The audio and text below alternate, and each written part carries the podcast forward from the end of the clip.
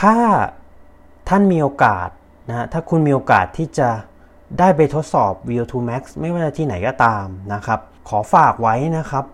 3 เรื่องหลักๆนะฮะที่แน่นอนคุณอยากรู้อยู่แล้วว่าค่า VO2 Max คุณได้เท่าไหร่นะแต่ว่ามันเป็นแค่หนึ่งหนึ่งค่าเท่านั้นนะครับ มี 3 เรื่องที่ผมอยากบอกว่าสำคัญมากถึงมากที่สุดที่คุณจะต้องรู้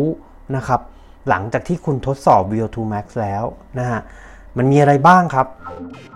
The solid pace. TC. Travlon. Yeah. The solid pace. TC. Travlon. Yeah. The solid pace. TC. Travlon.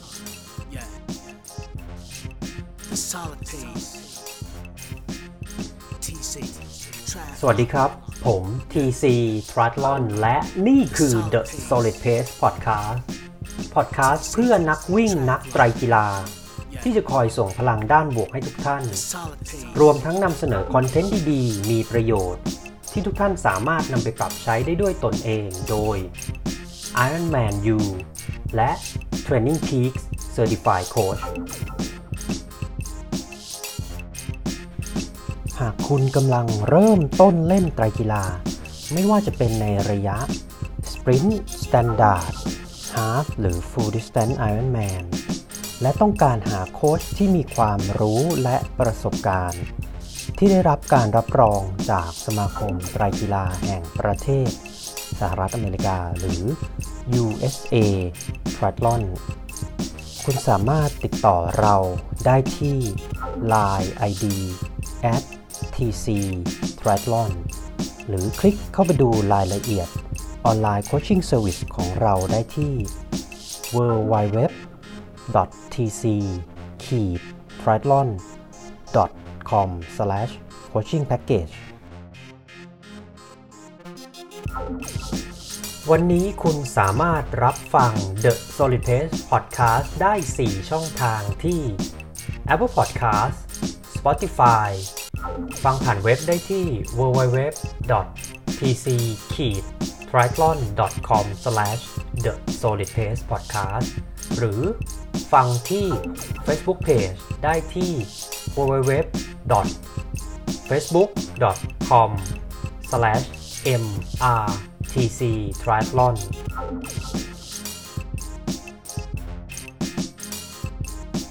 ทำไมนักวิ่งนักตรกีฬา หรือนักกีฬา endurance sport ถึงควรทดสอบความเข้มข้นของเหงื่อ หรือ sweat concentration test รูปแบบการทดสอบ sweat concentration test เป็นแบบไหนอย่างไร และข้อมูลที่ได้คือการสูญเสียเหงื่อ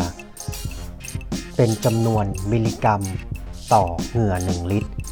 เราจะเอาไปใช้ในการซ้อมหรือการแข่งได้แบบไหนอย่างไร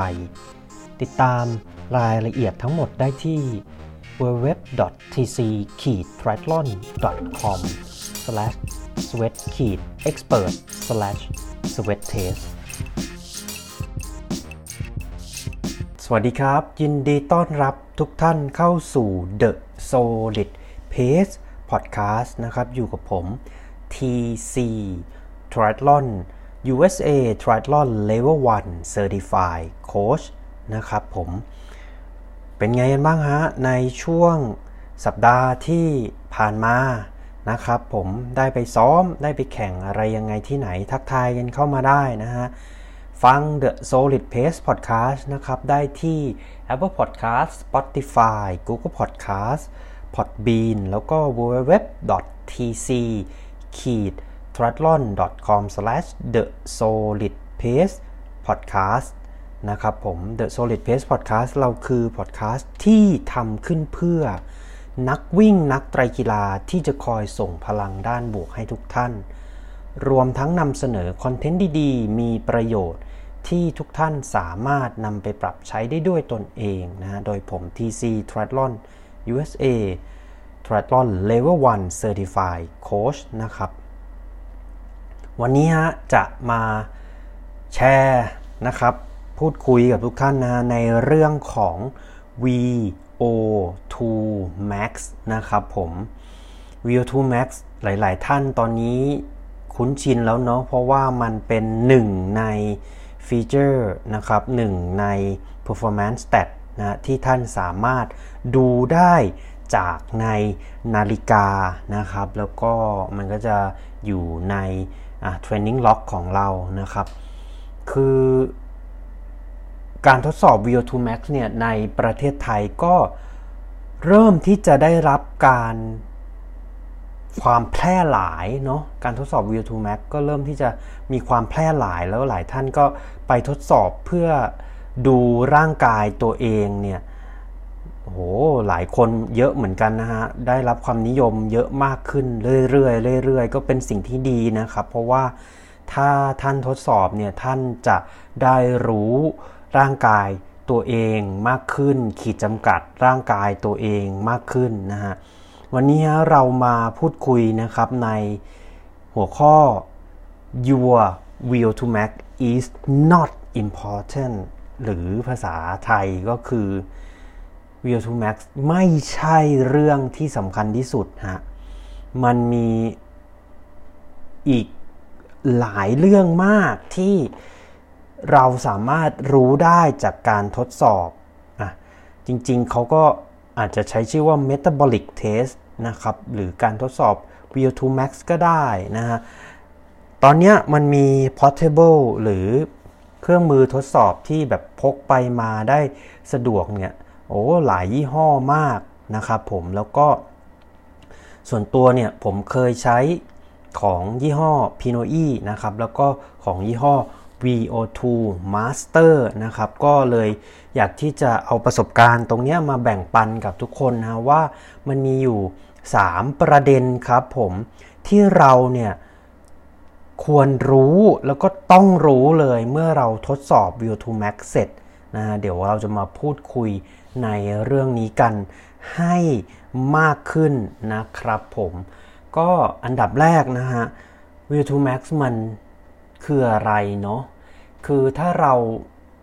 มองกันที่ชื่อเลย V นะฮะ V ก็คือ volume O2 oxygen นะครับ max maximum นะครับ รวมกันเป็น VO2 max นะฮะ maximum oxygen consumption นะหรือว่า volume of maximum oxygen consumption หรือว่าเป็นปริมาณ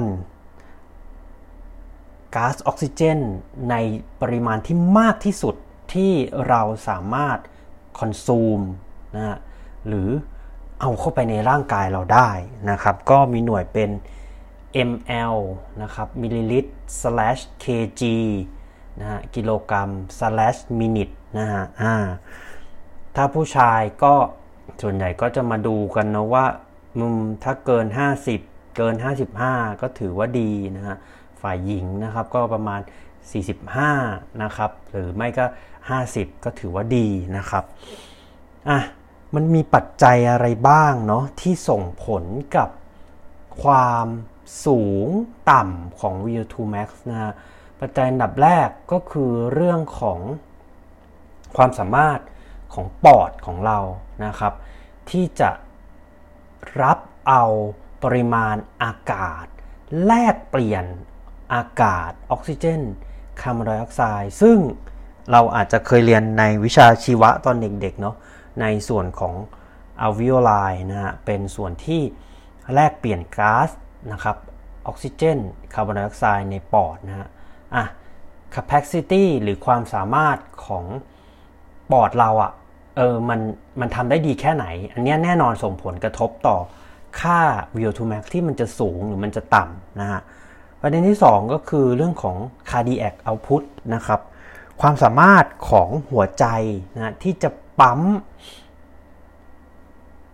เลือดที่มีออกซิเจนในปริมาณมากหรือน้อยอถ้าหัวใจเราปั๊มได้น้อยเลือดออกซิเจน มันก็ไหลออกไปน้อยนะครับ ประเด็นที่3นะครับเรื่องของออกซิเจนที่อยู่ในเลือดที่เราจะสามารถส่งออกไปหากล้ามเนื้อของเราได้นะฮะปริมาณมันมีมากหรือน้อยนะครับ เลือดของเรามีปริมาณออกซิเจนมากหรือน้อย เพื่อที่จะไปกล้ามเนื้อนะครับ ส่วนประเด็นที่4นะฮะก็คือเรื่องของการที่เราจะ extract นะครับ skeletal muscle oxygen extraction หรือว่าการที่กล้ามเนื้อของเราอะจะใช้ประโยชน์จากออกซิเจนที่ถูกส่งมาในเลือด กล้ามเนื้อมีความสามารถที่จะใช้มากหรือน้อยแค่ไหนอะสี่ประเด็นนี้มีผลกับค่า VO2 max ที่จะสูงที่จะต่ำนะครับผมแล้วก็อะถ้าท่านมีโอกาสนะถ้าคุณมีโอกาสที่จะ ได้ไปทดสอบ VO2 max ไม่ว่าที่ไหนก็ตามนะครับ ขอฝากไว้นะครับ 3 เรื่องหลักๆนะฮะที่แน่นอนคุณอยากรู้อยู่แล้วว่าค่า VO2 max คุณได้เท่าไหร่นะแต่ว่ามันเป็นแค่หนึ่งหนึ่งค่าเท่านั้นนะครับ มี 3 เรื่องที่ผมอยากบอกว่าสำคัญมากถึงมากที่สุดที่คุณจะต้องรู้นะครับ หลังจากที่คุณทดสอบ VO2 max แล้วนะฮะ มันมีอะไรบ้างครับ 1. เรื่องของระบบหายใจนะครับ ระบบหายใจแน่นอนเราไปทดสอบเรื่องของ O2 เนาะเราต้องรู้ว่าระบบหายใจเรามีขีดจำกัดอยู่ที่เท่าไหร่คำว่าเท่าไหร่นี่คือ หมายความว่าความหนักหรือ intensity ของการออกกำลังกายเราอยู่ที่เท่าไหร่นะฮะ ค่าต่างๆที่เกี่ยวกับระบบหายใจเนี่ยผมก็จะพูดคร่าวๆแล้วกันฮะคือท่านจะรู้ไว้ก็ดีนะครับ ไม่รู้ก็ไม่เป็นไรนะฮะค่าต่างๆก็คือเรื่องของค่า VE นะครับ minute ventilation นะครับ minute ventilation นี่ก็คืออะไร minute ventilation นะก็เป็นเขาจะมีหน่วยเป็นลิตร per minute นะครับ มีหน่วยเป็นลิตร per minute ก็คือเรื่องของปริมาณ อากาศที่เราเนี่ยหายใจออกไปนะฮะใน 1 นาทีนะครับค่าระบบหายใจอีกค่าหนึ่งนะค่าที่ 2 ก็คือ VT นะครับมีหน่วยเป็นลิตรนะฮะหรือว่าตัวเต็มก็คือ tidal volume นะครับเป็นปริมาณอากาศที่เราหายใจออกใน 1 ลมหายใจนะครับ อืมอะสองอันแล้วเนาะ อันที่ 3 BF นะครับ breathing frequency นะครับ เป็นในเรื่องของความถี่ความบ่อยของการหายใจของเราก็เป็นมีหน่วยเป็นจุดๆๆครั้งต่อนาทีนะครับผม อืม อันนี้สำคัญอย่างไรนะครับ เมื่อเราไปทดสอบในกรณีที่เป็น step test หรือ ramp test นะฮะ นั่นหมายความว่าคุณจะได้รับการทดสอบอะคนที่เป็นเขาเป็นเจ้าหน้าที่เนาะเขาก็จะให้คุณเนี่ยวอร์มอัพประมาณนะครับอะห้าถึงสินาที เสร็จปุ๊บนะครับ เขาก็จะใส่หน้ากากนะฮะ ใส่หน้ากากปึ้งนะครับ อะพอใส่หน้ากากปุ๊บก็จะมีช่วงเวลาที่ให้คุณเนี่ยไม่ว่าจะเป็นอะถ้าในกรณีปั่นหรือวิ่งเนาะก็ปั่น easy นะครับ build up ประมาณ 3-5 นาที เพื่อปรับตัว แล้วก็ปรับสภาพร่างกายจิตใจให้คุ้นชินกับการที่มีหน้ากากมาอยู่บนหน้าเรานะไม่เกิน 3-5 นาทีประมาณนี้แล้วก็เข้าสู่ step testคำว่า step test นี่คืออะไร หรือ ramp test มันคืออะไรก็คือการที่อะ เจ้าหน้าที่นะครับเขาก็จะปรับนะครับความหนักอืม intensity ถ้าในกรณีเป็นวิ่งเขาก็จะปรับ speed เพิ่มขึ้นเพิ่มขึ้น เพิ่มขึ้นเรื่อยๆ ทุก 1-2 นาทีนะครับ เช่นเดียวกันถ้าเป็นการทดสอบด้วยการใช้จักรยานหรือ smart trainer เขาก็จะปรับความหนักนะฮะมีหน่วยเป็นวัตต์นะครับ เพิ่มขึ้น เพิ่มขึ้น เพิ่มขึ้นนะครับ ทุกๆ1-2นาที step ละเท่าไหร่เอออันนี้ก็เป็นหลายหลายอย่างหลายหลายเป็นเป็นคำถามที่หลาย ๆ คนอยากจะรู้เนาะตอบไม่ได้ครับ ต้องขึ้นอยู่กับรายบุคคลนะฮะว่าเรา easy อยู่ที่ pace speed เท่าไหร่ แล้วก็ interval เราอยู่ที่ pace หรือ speed หรือวัตต์เท่าไหร่แล้วผู้ที่เขาเป็นเจ้าหน้าที่ทำการทดสอบให้เราเขาจะคำนวณนะฮะว่าเราจะเริ่มเท่าไหร่นะครับ แล้วก็เพิ่มสเต็ปละเท่าไหร่นะฮะทั้งนี้ทั้งนั้นสังเกตไหมครับว่าผมไม่ได้บอกว่าจะจบเมื่อไหร่ เพราะนั้นการทดสอบstep test หรือ ramp test นะครับผู้ที่เข้ารับการทดสอบจะไม่รู้นะฮะจะไม่รู้ว่า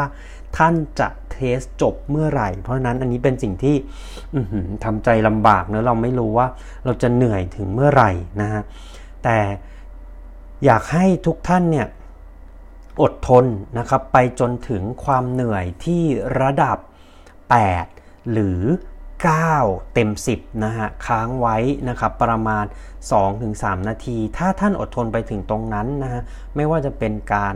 วิ่ง หรือการปั่นนะครับ ท่านจะได้รู้ว่าณนะตอนนั้น heart rate หรืออัตราการเต้นหัวใจของท่านอยู่ที่เท่าไหร่ และระบบหายใจของท่านยังไปต่อได้หรือไม่โดยที่เราจะดูได้จากค่าที่ผมพูดเมื่อกี้นะฮะ VE minute ventilation VT tidal volume BF นะครับ breathing frequency นะฮะ เราดูได้ยังไงเมื่อ heart rate แน่นอน heart rate มันพุ่งพุ่งพุ่งพุ่งอยู่แล้ว เมื่อเราออกกำลังกายในระดับที่หนักขึ้น หนักขึ้น หนักขึ้น หนักขึ้นเรื่อยๆ แต่เราจะรู้นะครับว่าระบบหายใจเราไปต่อไม่ได้นะฮะ เมื่อค่า VE VT นะครับ เขาลดลงลดลงคือเราหายใจ ออกได้น้อยลง น้อยลง เราแลกเปลี่ยนก๊าซได้น้อยลง น้อยลงเรื่อยๆ นั่นแหละฮะ จุดที่ heart rate เราพุ่งขึ้นแต่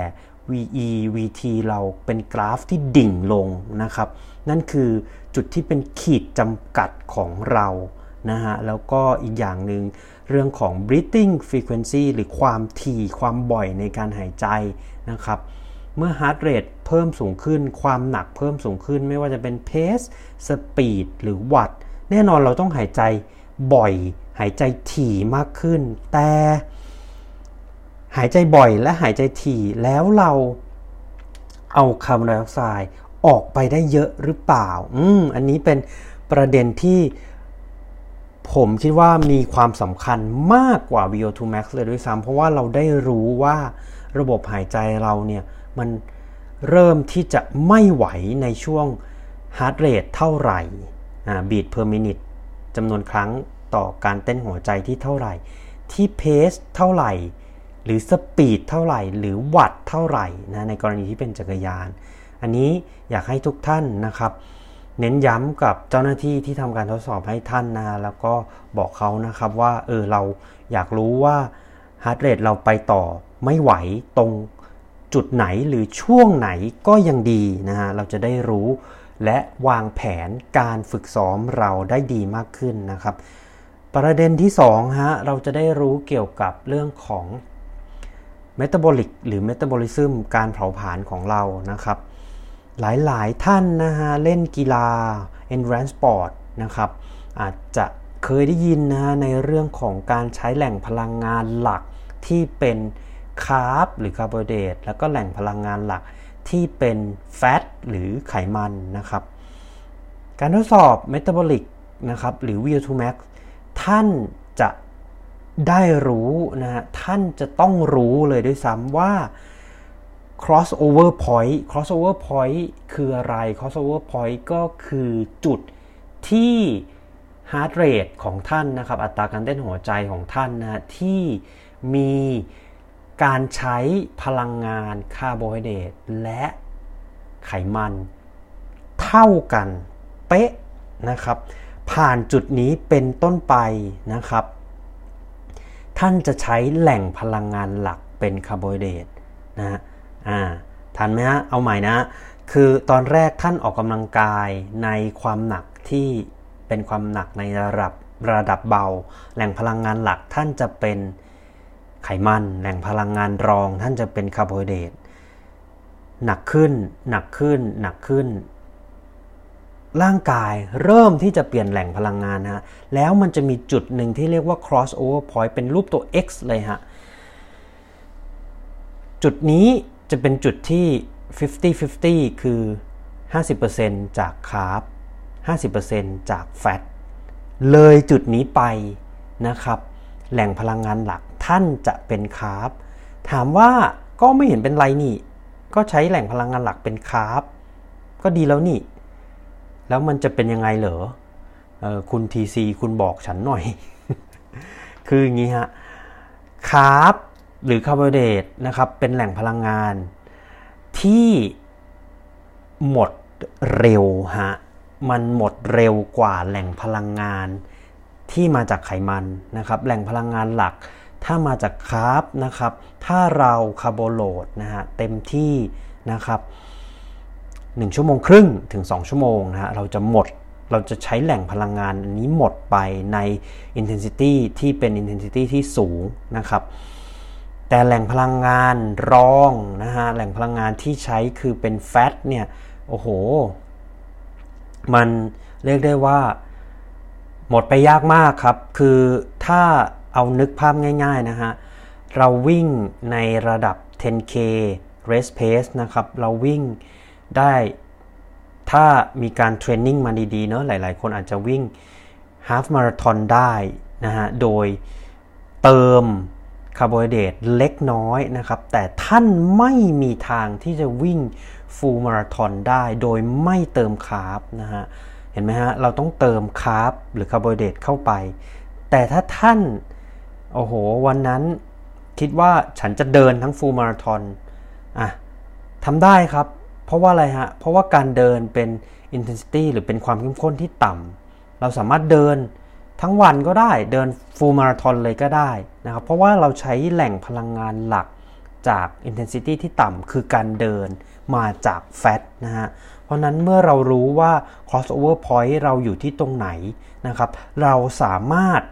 วางแผนได้เลยว่า เออ ถ้าเราแข่งเนาะในระดับที่มันเป็นทางไกล อย่างเช่น ฟูลมาราทอนไตรกีฬา ทางไกลฮาฟนะครับ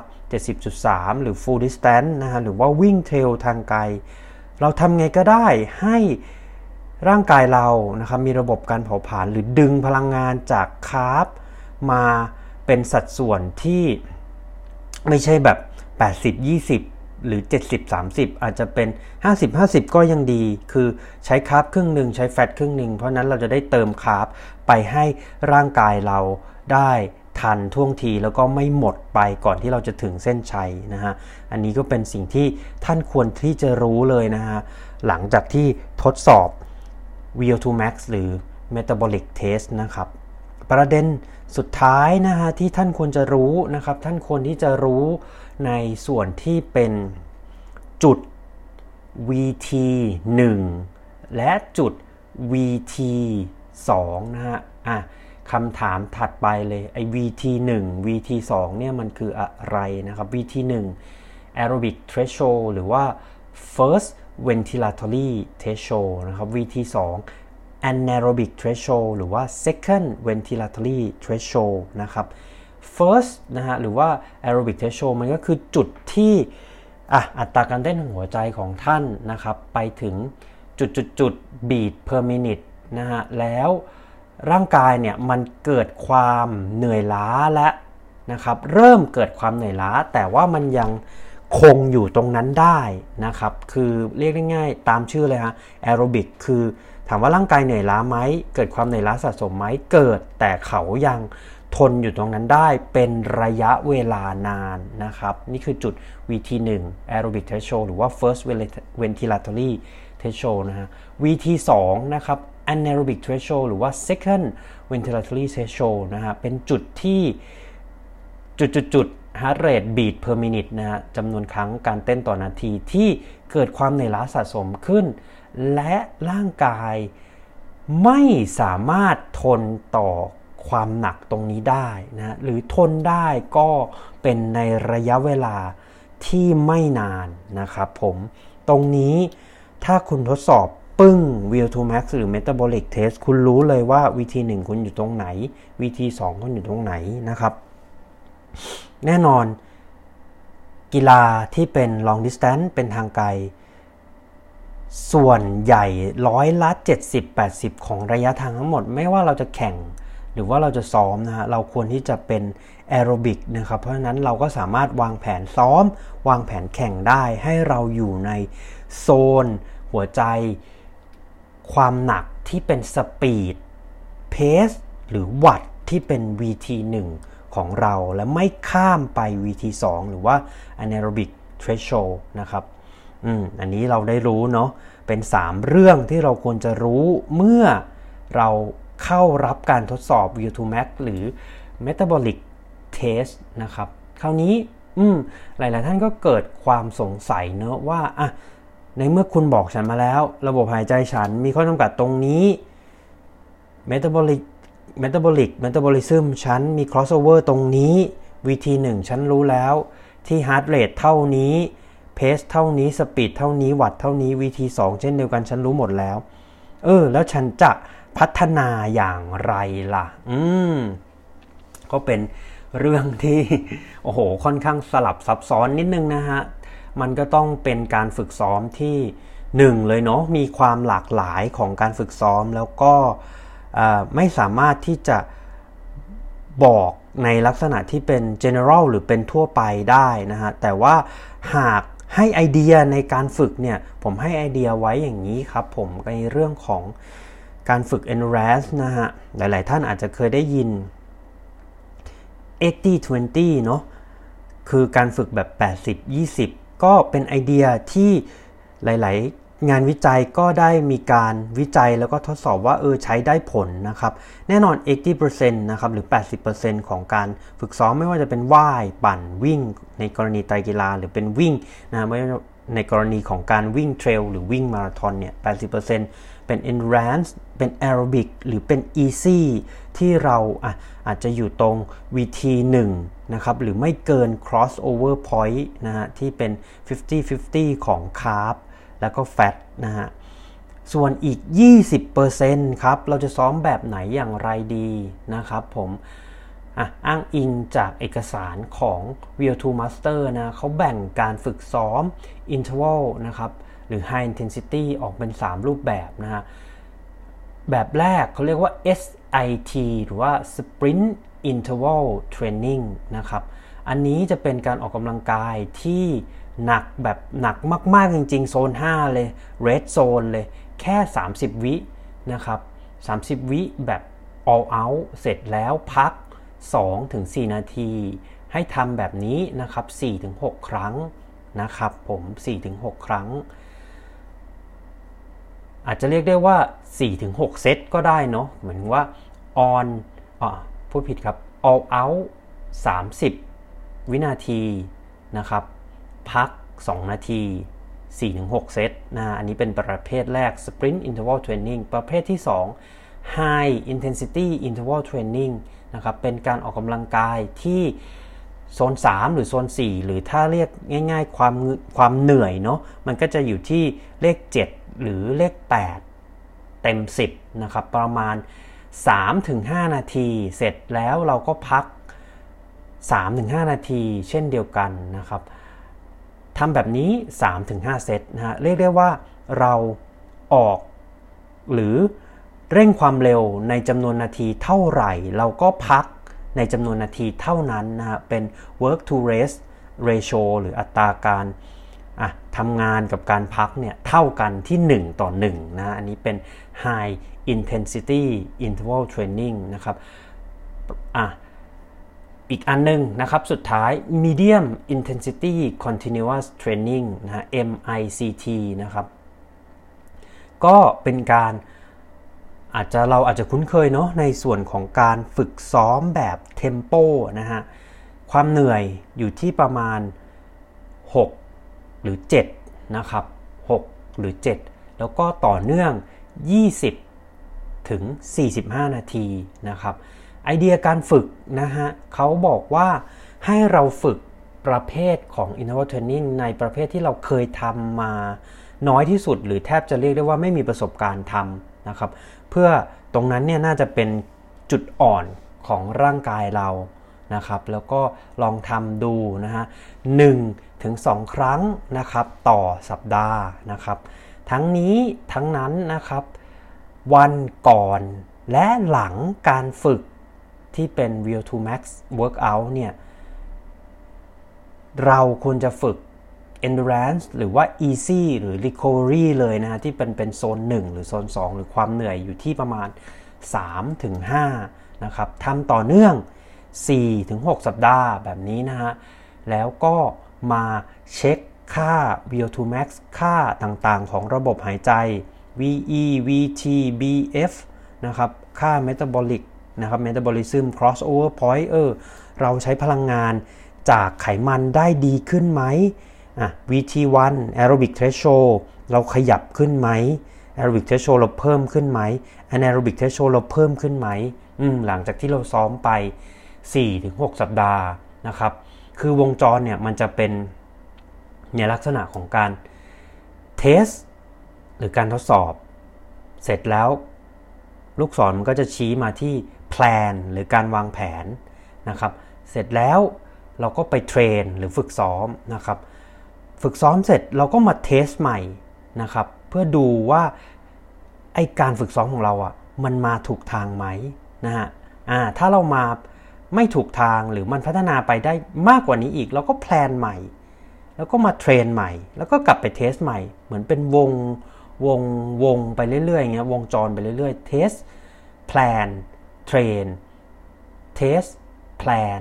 train นะครับทดสอบวางแผน ฝึกซ้อม ทดสอบวางแผน ฝึกซ้อม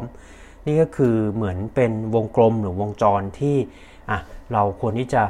ทำเนาะในกรณีที่เราอยากที่จะฝึกซ้อม ได้อย่างมีประสิทธิภาพ โดยเฉพาะในกีฬาที่เป็นเป็น endurance sport นะนักวิ่งนักไตรกีฬานะครับ ก็วันนี้นะหวังว่าทุกท่านคงจะได้รับความรู้นะครับ แล้วก็ข้อมูลดีๆนะฮะจากในเรื่องของ w i l to Max Test หรือว่า Metabolic Test นะฮะสำหรับ EP ที่ชื่อว่า Your Will to Max is not important หรือว่า Will to Max เนี่ยไม่ได้สำคัญที่สุดนะแล้วก็มี 3 เรื่องควรรู้นะครับเมื่อทดสอบ Will to Max นะฮะวันนี้นะครับ The Solid Pace ขอขอบพระคุณทุกท่านที่ติดตามรับฟังนะครับ แล้วก็มีฟีดแบ็กอะไรก็ส่งกันมาได้ Line ID at tc triathlon นะฮะ วันนี้ลาไปก่อนครับ สวัสดีครับ หากคุณมีนักวิ่ง นักไตรกีฬา หรือผู้ที่อยู่ในวงการ endurance sport ไม่ว่าจะเป็นชาวไทยหรือชาวต่างชาติ ที่คุณอยากรู้จัก หรือมีหัวข้อที่คุณอยากให้เราพูดถึง คุณสามารถแนะนำรายการได้ที่อีเมล info at tc triathlon com หรือทักไลน์เรามาได้ที่ Line ID at tc triathlon